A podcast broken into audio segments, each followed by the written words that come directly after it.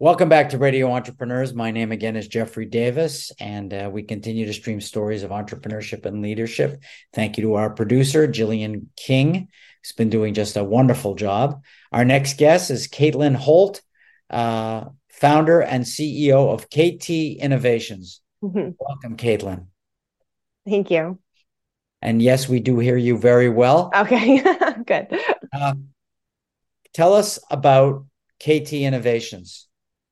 So I founded KT Innovations about a year ago um, to bring my KT Cath to fruition.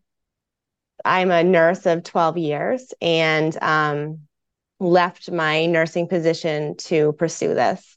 I came up with um, an idea for an alternative external male urinary catheter back in 2014 and have been coming back and forth to it. It got patented the summer of 2020, and I just felt like no one was going to talk to me during COVID. So I shelved it. And then um, a little over a year ago now, maybe almost a year and a half, um, I really just hit the ground running. Well, um, I'm not an expert on catheters. I used to work for Ethicon Sutures, the J and J division, mm-hmm. but I once was unfortunate enough to have to wear a catheter. Mm-hmm. Uh, what is the difference between your catheter and the pre-existing one that we all, or what I would have been using? So let's get back to the problem. So the problem is that men come into the hospital and they're typically incontinent because when you're sick, you're just not your best self. And our options are limited. We have these little tiny condom catheters that have adhesive glue on the inside of them so right from the get-go, they're very messy. They're heat activated, so they want you to wrap your hand around them to get it to stick, which is real awkward. And I can't even imagine it for like a daughter to a, a, a father outside the hospital to have to do that. And then they're short, and they expect them to stick the um, expect them to hold on to these hard PVC plastic tubing of the urinary drainage bag. And it doesn't. It pops off there urine goes everywhere. There's glue everywhere. There's glue where you don't want it to be. And it's just this very awkward, uncomfortable process. And, you know, this happens like five or six times because you can't get it to stay. So then you have to default to the adult briefs, which do the job, but with short staffing can cause skin breakdown and are also bulky and, you know, like really not the most dignified thing to be wearing and especially when you're at your lowest at the hospital. And then um, there's the trusty internal Foley catheters, which is the tube that goes right up directly to the bladder, and it can damage the prostate. Makes you feel like you have to pee all the time. There's a lot of young, virtually experienced nurses right now. I wouldn't opt for that, but but mostly it is a direct route for bacteria to get into the urine, to get to the bloodstream, and um, cause sepsis and death. And when I um, had a patient that um, spurred all this for me, he had was a normal guy, was in a motor vehicle accident. He had this huge wound on his um, sacrum because the, a, a, previous hospital didn't turn him enough.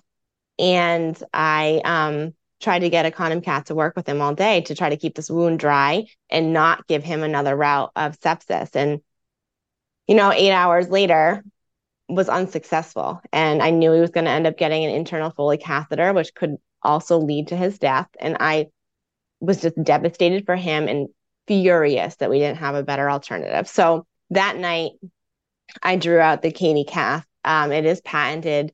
Um, I'm and not you're not an engineer. You I am not an engineer. I am a nurse who's a problem solver.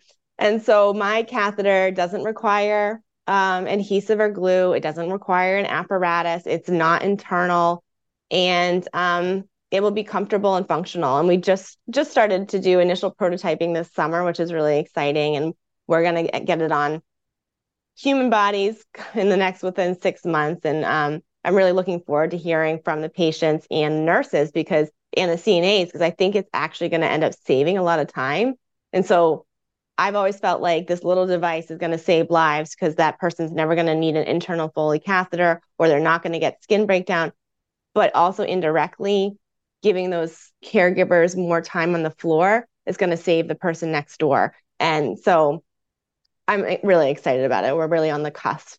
I, I you know, I know just enough about this to be t- totally intrigued by what mm-hmm. you're saying. Uh, but there must be thousands of catheters put into men every day. Mm. Are you planning on selling this direct to hospitals through agents? Yeah, uh, I think we're going companies? to. Yeah, I think we want to have be paired with the manufacturer once we get enough, you know, data and um, you know, really hash out the design. I think going from a manufacturer into the hospitals. Initially, the beachhead market is the hospitals, the nursing homes. But like to me, I want to help everybody. So I really do see it ultimately as an outpatient product. And, you know, it's an easy on, easy off by the patient, you know, so it could catch those like prostate problems where it's just like a little drip and you can just take it off, empty your bladder, you know, in the bathroom, put it back on. There's a really high like mental health and depression rate for men right now because men don't tell their doctor when they're leaking or having incontinence issues and um, they just leave the workforce so like their career that they worked so hard for they'll leave early because they don't want to deal with it and they don't have good alternatives so i want to help everybody uh, you know uh, again, this could probably be a 60 minute interview and it's not because there's so many areas that I'm thinking that we could go. Mm-hmm. Here you are a nurse, you're an employee, you become an engineer, you design a product. now mm-hmm. you're an entrepreneur. Correct. Yeah. Uh, you know, there's so many transitions you're making at the same time. Mm-hmm. What's like being an entrepreneur? I mean, there's the financing, there's the funding, there's the manufacturing, there's it's, the building of an organization, all these things that you've never done mm-hmm. before. Selling. Yeah. Mm-hmm. So I, um, I Rhode Island is very supportive, and there is a foundation called the NEMIC Foundation, and I was in their MedTech Leadership Program, and that was about six months on Tuesdays, um, and a few Saturdays mornings, and I basically was an entrepreneur, kicking and screaming, and then halfway through that program, I was like, okay, I got this. Like I can I can do this. And they they really gave it was basically like a master's in how to bring med tech to to the world. And then I ended up doing their accelerator and their and then I was in the mass challenge program. So so I'm trying to get everything under my belt that I possibly can. I if you look at my website, I have a lot of smart people that have been advising me and um you know, I, I I've paired up with uh, Michael Pereira, who's been in this world for a long time. So I basically am stacking my deck, but I'm also um, learning as I'm going and um, you know seeing where I need help and where I don't need help and I'm the squeaky wheel. Like I'm the I'm why this is going to come to light, you know. And so that you can't learn. That's it, you know. And I think as an entrepreneur, it's been a different world. I don't know if I'll ever do this again. I'm definitely not a serial on- entrepreneur, um, but I've been told that that it, that's probably a lie that I'm saying right now. Um, but well, once you been... get once you do one, it's it's hard to go back to the other world. It's sort of oh yeah. Once mm-hmm. you've lived in the world, how are you doing the financing of this? Because clearly, there's a lot of work to be done. Yes. So I had some grant funding um, through the accelerator we're, we're still putting in um, a little bit of um, funding from our family and we're applying for grants and like we're going to be applying for SBIR soon too. So just grants for now. Um, I'm a little too pre-seed for venture capitalists. And um, but you know, like I'm always open because I've did sat down. With, any, did you win any funding at Mass Challenge? I didn't. Oh, that they haven't had it yet. They they are doing that in February. So maybe um, but I I won um, I won the MedTech Leadership Program on the pitch night, and um, I had I got funding with their accelerator after that, and then I'm going to be in a women's program um, actually again through NEMIC with another ten thousand, and we are just basically doing a lot with a real little, and um, I think people can see the see the need and are doing more for a little for me right now.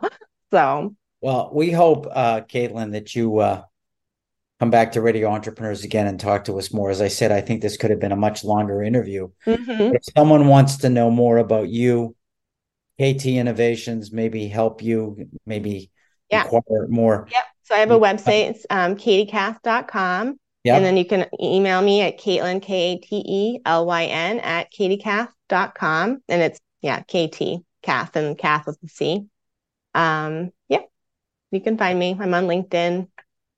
Well, everybody, uh, speaking as an ex uh, J&J surgical division guy, I really, and speaking for someone who's actually had some experience at uh, personally, but a little bit also professionally with a catheter company.